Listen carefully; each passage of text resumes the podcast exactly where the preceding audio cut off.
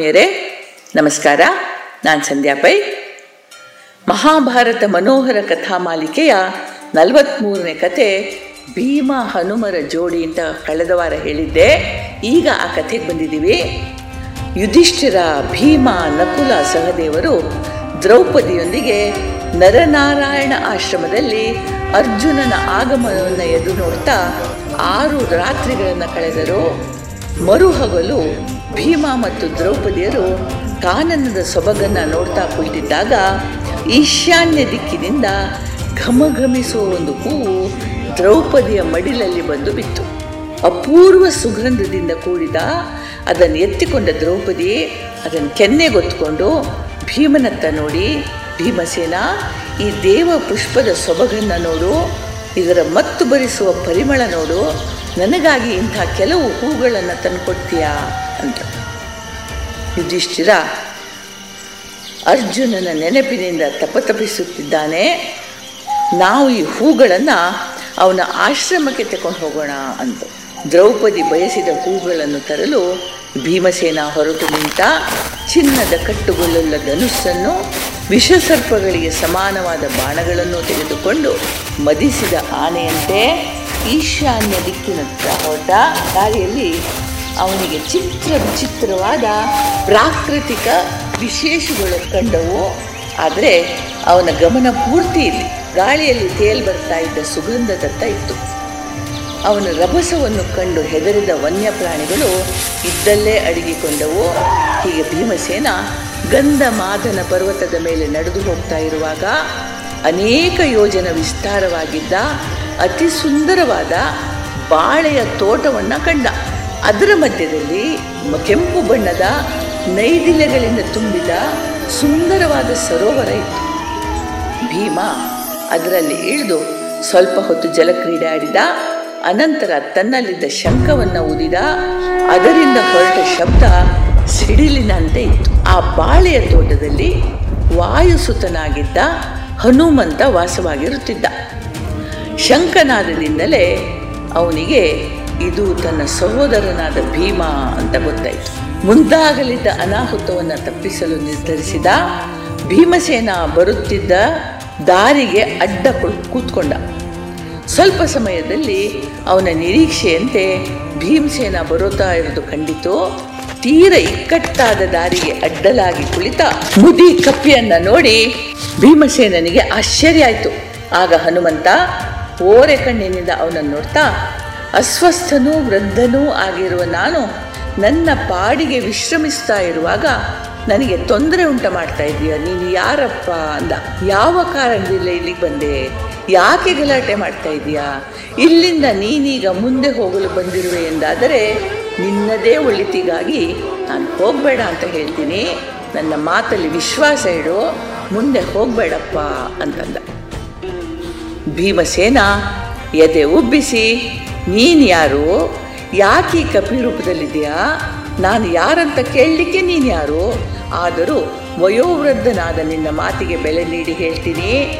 ವಾಯುದೇವನ ಅನುಗ್ರಹದಿಂದ ಕುಂತಿಯ ಗರ್ಭದಲ್ಲಿ ಎರಡನೇ ಮಗನಾಗಿ ಜನಿಸಿದ ಪಾಂಡು ಪುತ್ರ ನಾನು. ನನ್ನ ಹೆಸರು ಭೀಮಸೇನ. ನನ್ನ ಹಾದಿಯನ್ನು ಬಿಟ್ಟು ಆಚೆ ಹೋಗು ಅಂತ. ಹನುಮಂತನಿಗೆ ನಗು ಬಂತು. ಅಯ್ಯ ವೃದ್ಧಾಪ್ಯದಿಂದ ಜೀರ್ಣವಾದ ಈ ಶರೀರ ಅತ್ತಿತ್ತ ಅಲುಗಾಡ್ಲಿಕ್ಕೂ ಕಷ್ಟವಾಗ್ತದೆ. ನಿನಗೆ ಹೋಗಲೇಬೇಕು ಅಂತಂದರೆ ನನ್ನ ಮೇಲಿನಿಂದ ಹಾರಿ ಹೋಗು ಅಂದ. ಕೂಡಲೇ ಭೀಮಸೇನ ಕಪೀಶ್ವರ ಪರಮಾತ್ಮ ಸಕಲ ಪ್ರಾಣಿಗಳಲ್ಲಿ ಅಂತರ್ಗತನಾಗಿದ್ದಾನೆ. ಹಾಗಿರುವಾಗ ನಿನ್ನ ಮೇಲೆ ಹಾರಿ ಅವನನ್ನು ಅಪಮಾನ ಮಾಡಲೆ ಅಂತಂದ. ಕೂಡಲೇ ಹನುಮಂತ, ಹಾಗೇನು? ನನ್ನ ಮೇಲೆ ಹಾರುವ ಸಾಮರ್ಥ್ಯ ಇದೆಯಾ ನಿನಗೆ ಅಂದ. ಕೂಡಲೇ ಭೀಮಸೇನನ ಎದೆ ಮತ್ತೊಂದು ಸಲ ಉಪ್ತು ನನ್ನನ್ನು ಯಾರಂತ ತಿಳಿದಿದೆಯಾ? ನನ್ನ ಅಣ್ಣ ಮಹಾಪರಾಕ್ರಮಿ. ತ್ರೇತಾಯುಗದಲ್ಲಿ ರಾವಣ ಸೀತೆಯನ್ನು ಅಪಹರಿಸಿ ಲಂಕೆಯ ಅಶೋಕವನದಲ್ಲಿ ಸೆರೆಯಲ್ಲಿಟ್ಟಾಗ ಹನುಮಂತ ಶತಯೋಜನ ವಿಸ್ತಾರವಾದ ಸಾಗರವನ್ನು ದಾಟಿ ಸೀತೆ ಇರುವ ಜಾಗ ಕಂಡು ಅವಳಿಗೆ ಶ್ರೀರಾಮನ ಸಂದೇಶ ಮುಟ್ಟಿಸಿದವ. ಮಾತ್ರವಲ್ಲ, ತನ್ನ ಪ್ರಭುವಿನ ಸಾಮರ್ಥ್ಯದ ಪರಿಚಯ ಮಾಡಿಕೊಡ್ಲಿಕ್ಕೆ ಅರ್ಧ ಲಂಕೆಯನ್ನೇ ಧ್ವಂಸ ಮಾಡಿದ ಪರಾಕ್ರಮಿ ಹನುಮಂತನ ತಮ್ಮ ನಾನು ಅಂತಂದ. ತನ್ನ ತಮ್ಮ ಬಾಹುಬಲದಿಂದ ಮತ್ತನಾಗಿದ್ದಾನೆ ಅಂತ ಹನುಮಂತನಿಗೆ ಖಚಿತವಾಯಿತು. ಇವನಿಗೆ ಬುದ್ಧಿ ಬರುತ್ತೆ ಮಾಡಬೇಕು ಅಂತ ನಿರ್ಧರಿಸಿ ರಾಜ್ಕುಮಾರ ಕೋಪ ಮಾಡಬೇಡ. ವೃದ್ಧಾಪ್ಯದಿಂದ ಮೇಲೆದ್ದು ಹೋಗಲು ಕಷ್ಟ ಆಗ್ತದೆ. ನಿನ್ನ ದಾರಿಗೆ ಅಡ್ಡವಾಗಿರುವ ನನ್ನ ಬಾಲವನ್ನು ಸ್ವಲ್ಪ ಬದಿಗಿಟ್ಟು ಮುಂದೆ ಪ್ರಯಾಣ ಮಾಡು ಅಂದ. ಭಾರೀ ನಮ್ರತೆಯಿಂದ ನಾಟಕ ಮಾಡ್ತಾ ಇದ್ದ ನೋಡಿ. ಭೀಮಸೇನನಿಗೆ ಕೋಪ ಬಂತು. ಆದರೆ ಕಪ್ಪಿಯ ವಿನಮ್ರತೆಯ ಮುಂದೆ ಕೋಪ ಹೊರಗೆ ಬರಲಿಕ್ಕೆ ಸೋತಿತು. ಬಾಲ ಎತ್ತಿ ಅತ್ತ ಬಿಸಾಕಿದ್ರೆ ಸೈ ಅಂತ ಯೋಚಿಸಿ ಬಾಲ ಎತ್ತಲು ಎಡಗೈ ಹಾಕಿದ. ಎತ್ತೋದು ಬಿಡಿ. ಅಲುಗಾಡಿಸ್ಲಿಕ್ಕೂ ಸಾಧ್ಯ ಆಗಲಿಲ್ಲ. ಮತ್ತೊಮ್ಮೆ ಪ್ರಯತ್ನಿಸಿದ, ಸಾಧ್ಯವಾಗದಾಗ ಎರಡೂ ಕೈಗಳನ್ನು ಉಪಯೋಗಿಸಿದ. ಹ್ಞೂ ಬಾಲ ಅಲುಗಾಡಲು ಇಲ್ಲ. ಶರೀರವೆಲ್ಲ ಬಗರಿನಿಂದ ತೊಯ್ದು ಹೋಯಿತು. ಸರ್ವ ಪ್ರಯತ್ನಗಳು ವಿಫಲವಾಗುತ್ತಿರುವಂತೆ ಭೀಮಸೇನ ಕಂಗಾಲಾದ ಅಹಂ ಕರಿಗೆ ನೀರಾಯಿತು. ತಲೆ ತಗ್ಗಿಸಿ, ಕಪಿವರ್ಯ, ನೀನು ಯಾರು?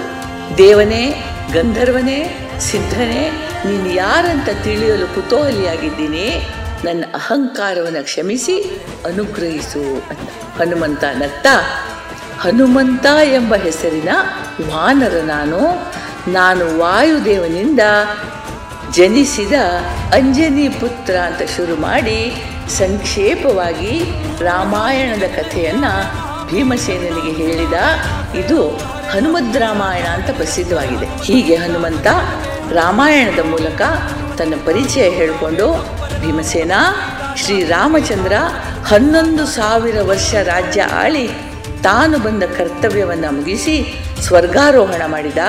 ಎಲ್ಲಿಯವರೆಗೆ ರಾಮಚರಿತೆಯನ್ನು ಜನರು ನೆನಪಿಸ್ಕೊಳ್ತಾರೋ ಅಲ್ಲಿಯವರೆಗೆ ನಾನು ಈ ಭೂಮಿಯಲ್ಲಿರ್ತೀನಿ. ದೇವತೆಗಳು ಸಂಚಾರ ಮಾಡುವ ಈ ಮಾರ್ಗ ನಿನಗೆ ಯೋಗ್ಯವಲ್ಲಪ್ಪ. ನೀನು ಹುಡುಕ್ತಾ ಇರುವ ಸೌಗಂಧಿಕ ಪುಷ್ಪದ ಸರೋವರ ಇದೇ ಮಾರ್ಗದಲ್ಲಿದೆ ಅಂತಂದ. ಹನುಮಂತ ಹೇಳಿದ್ದನ್ನು ಕೇಳಿದ ಭೀಮಸೇನ ಆನಂದ ಪುಲಕಿತನಾದ ಹನುಮಂತನಿಗೆ ದೀರ್ಘ ದಂಡ ನಮಸ್ಕಾರ ಮಾಡಿ, ಅಣ್ಣ, ನಿನ್ನನ್ನು ಕಂಡು ಧನ್ಯನಾದೆ. ನನಗೆ ಒಂದು ಆಸೆ ಇದೆ. ಸಾಗರ ದಾಟುವಾಗುವಿನ ನಿನ್ನ ದಿವ್ಯ ಭವ್ಯ ಮಂಗಲ ರೂಪವನ್ನು ಒಂದು ಸಲ ತೋರಿಸು ಅಂತಂದ. ಹನುಮಂತನಿಗೆ ತಮಾಷೆ ಅನ್ನಿಸ್ತು. ಪಕ್ಕ ಪಕ್ಕ ನಕ್ಕ, ಭೀಮಸೇನ, ನನ್ನ ಆ ರೂಪವನ್ನು ಇಂದು ಯಾರೂ ಕಾಣಲಾರರು. ಕೃತಯುಗದ ಸ್ಥಿತಿ, ಜನಾಂಗ, ಧರ್ಮ, ಸನ್ನಿವೇಶಗಳು ತ್ರೇತಾಯುಗದಲ್ಲಿ ಇರೋದಿಲ್ಲ. ತ್ರೇತಾಯುಗದಲ್ಲಿ ಇದ್ದದ್ದು ದ್ವಾಪರದಲ್ಲಿ ಇರೋದಿಲ್ಲ ದ್ವಾಪರದಲ್ಲಿ ಇದ್ದದ್ದು ಕಲಿಯುಗದಲ್ಲಿರೋದಿಲ್ಲ. ಯುಗದಿಂದ ಯುಗಕ್ಕೆ ಅವು ಕ್ಷಯಿಸ್ತಾ ಹೋಗ್ತವೆ. ಆದುದರಿಂದ ನಾನು ಚಿರಂಜೀವಿಯಾಗಿ ಎರಡೂ ಯುಗಗಳಲ್ಲಿ ಬದುಕಿದೆನಾದರೂ ತ್ರೇತಾಯುಗದ ಶರೀರವಾಗಲಿ, ಸಾಮರ್ಥ್ಯವಾಗಲಿ ನನಗಿವತ್ತಿಲ್ಲ ಭೂಮಿ, ನದಿ, ಸಾಗರ, ಪರ್ವತಗಳು, ಸಿದ್ಧಚಾರಣರು, ದೇವ ದೇವರ್ಷಿಗಳು, ಮರ, ಗಿಡ, ಬಳ್ಳಿಗಳು ಹಾಗೂ ಮನುಷ್ಯರು ಕೂಡ ಯುಗಾನುರೂಪದಿಂದಲೇ ಹುಟ್ಟಿ ಬದುಕ್ತಾರೆ. ಅಂದರೆ ಯುಗಕ್ಕೆ ಅನುಗುಣವಾಗಿ ಹುಟ್ಟಿ ಬದುಕ್ತಾರೆ. ಕಾಲನನ್ನು ಅತಿಕ್ರಮಿಸಲು ಯಾರಿಂದಲೂ ಸಾಧ್ಯ ಇಲ್ಲ ಅಂದ ಭೀಮಸೇನ, ಅಣ್ಣ, ಯುಗಗಳ ಸ್ವರೂಪ, ಆಚಾರ ವ್ಯವಹಾರಗಳು, ಅವುಗಳ ಪರಿಮಿತಿ, ಧರ್ಮ ಕಾಮಾರ್ಥಗಳ ರೂಪ, ಶಕ್ತಿ ಸಾಮರ್ಥ್ಯಗಳ ಪರಿಮಿತಿ, ಉತ್ಪತ್ತಿ ವಿನಾಶಗಳ ಬಗ್ಗೆ ನನಗೆ ದಯವಿಟ್ಟು ವಿವರವಾಗಿ ತಿಳಿಸಬೇಕು ಅಂತ ಬೇಡಿಕೊಂಡ ಹನುಮಂತ ಭೀಮಸೇನನಿಗೆ ಅರ್ಥ ಆಗೋ ಹಾಗೆ ಸೂಕ್ಷ್ಮವಾಗಿ ಎಲ್ಲವನ್ನೂ ವಿವರವಾಗಿ ತಿಳಿಸಿದ ನಿನ್ನ ಇಚ್ಛೆಯಂತೆ ನಿನ್ನ ಪ್ರಶ್ನೆಗೆ ಉತ್ತರಿಸಿದ್ದೇನೆ. ಇನ್ನು ಮುಂದಾದರೂ ನನ್ನ ಮಾತಿಗೆ ಬೆಲೆ ನೀಡಿ ವಾಪಸ್ ಹೋಗು ಅಂದ. ಭೀಮಾ, ಅಣ್ಣ, ನಿನ್ನ ಅದ್ಭುತವಾದ ರೂಪವನ್ನು ನೋಡದೆ ನಾನು ಹೋಗೋದಿಲ್ಲ. ದಯವಿಟ್ಟು ನಿನ್ನ ಮಹಾರೂಪ ತೋರಿಸು ಅಂತ ಹಠ ಹೇಳಿದ. ಮಾರುತಿ ನತ್ತ ತನ್ನ ಮಹಾರೂಪವನ್ನ ತೋರಿಸಲು ಎದ್ದು ನಿಂತ ಪರ್ವತದಂತೆ ಬೆಳೆದ ಆ ಭವ್ಯ ಮೂರ್ತಿಯನ್ನ ನೋಡ್ತಾ ಇರುವ ಹಾಗೆ ಭೀಮಸೇನ ಭ್ರಾಂತನಾದ ಎರಡೂ ಕೈಗಳನ್ನು ಜೋಡಿಸಿ ನತಮಸ್ತಕನಾಗಿ ಆ ಭವ್ಯ ಮೂರ್ತಿಗೆ ನಮಸ್ಕರಿಸಿ ಸ್ತುತಿಸಿದ ಹನುಮ ಮತ್ತೆ ಮೊದಲಿನ ರೂಪವನ್ನು ಧರಿಸಿ ಭೀಮನನ್ನು ಬಿಗಿದಪ್ಪಿ, ತಮ್ಮ ನಿನ್ನ ಇಚ್ಛೆಯಂತೆ ಸೌಗಂಧಿಕಾ ಪುಷ್ಪವನ್ನು ದ್ರೌಪದಿಗಾಗಿ ತೆಗೆದುಕೊಂಡು ಹೋಗು. ಆದರೆ ಹೂಗಳನ್ನು ಕೀಳಲು ಆತುರ ಮಾಡಬೇಡ. ಕೊಳದ ಒಡೆಯರಾದ ದೇವತೆಗಳನ್ನು ಉಳಿಸಿಕೊಂಡು ಮುಂದುವರಿಬೇಕು ಅಂತ ಕಿವಿ ಮಾತು ಹೇಳಿದ. ಹನುಮಂತ ಮುಂದುವರೆದು ಭೀಮಸೇನ, ಧೃತರಾಷ್ಟ್ರನ ಮಕ್ಕಳು ಕಪಟ ದ್ಯೂತದಿಂದ ನಿಮ್ಮನ್ನು ವನವಾಸಕ್ಕೆ ಇಟ್ಟಿದ್ದಾರೆ ಮುಂದೆ ಅವರು ಈ ಪಾಪ ಕೃತ್ಯಕ್ಕೆ ಬೆಲೆ ನೀಡಲೇಬೇಕು. ಮುಂದಾಗುವ ಘೋರ ಯುದ್ಧದಲ್ಲಿ ಅವರು ನಾಶ ಹೊಂದುವುದು ಖಂಡಿತ. ಯುದ್ಧ ಕಾಲದಲ್ಲಿ ನಾನು ಅರ್ಜುನನ ಧ್ವಜದಲ್ಲಿ ಉಪಸ್ಥಿತನಿದ್ದು ನನ್ನ ಸಿಂಹ ಗರ್ಜನೆ ಮಾತ್ರದಿಂದ ಅವರನ್ನು ಧ್ವಂಸ ಮಾಡ್ತೇನೆ ಅಂತ ಹೇಳಿ ಅದೃಶ್ಯನಾದ. ಮುಂದೆ ಹೀಗೆ ಅಣ್ಣನಿಂದ ಅನುಗ್ರಹಿತನಾದ ಭೀಮಸೇನ ಮುಂದೆ ಹೋಗಿ ಸೌಗಂಧಿಕಾ ವನವನ್ನು ಪ್ರವೇಶಿಸಿದ, ನಿಬಿಡವಾದ ವನಮಧ್ಯದಲ್ಲಿದ್ದ ಸರೋವರನ್ನು ಕಂಡ ಸಂತುಷ್ಟನಾಗಿ ಮನಸ್ಸಿನಲ್ಲಿಯೇ ಪುಷ್ಪಗಳ ಮಾಲೆ ಕಟ್ಟಿ ದ್ರೌಪದಿಗೆ ಸಮರ್ಪಿಸಿದ. ಆದರೆ ವಸ್ತುಸ್ಥಿತಿ ಬೇರೆ ಇತ್ತು. ಈ ಸರೋವರ ಕುಬೇರನ ವಿಹಾರ ಸ್ಥಳವಾಗಿತ್ತು. ಆದುದರಿಂದ ದೇವತೆಗಳು, ಗಂಧರ್ವರು, ಅಪ್ಸರೆಯರು ಅದನ್ನು ಗೌರವಿಸ್ತಾ ಇದ್ರು.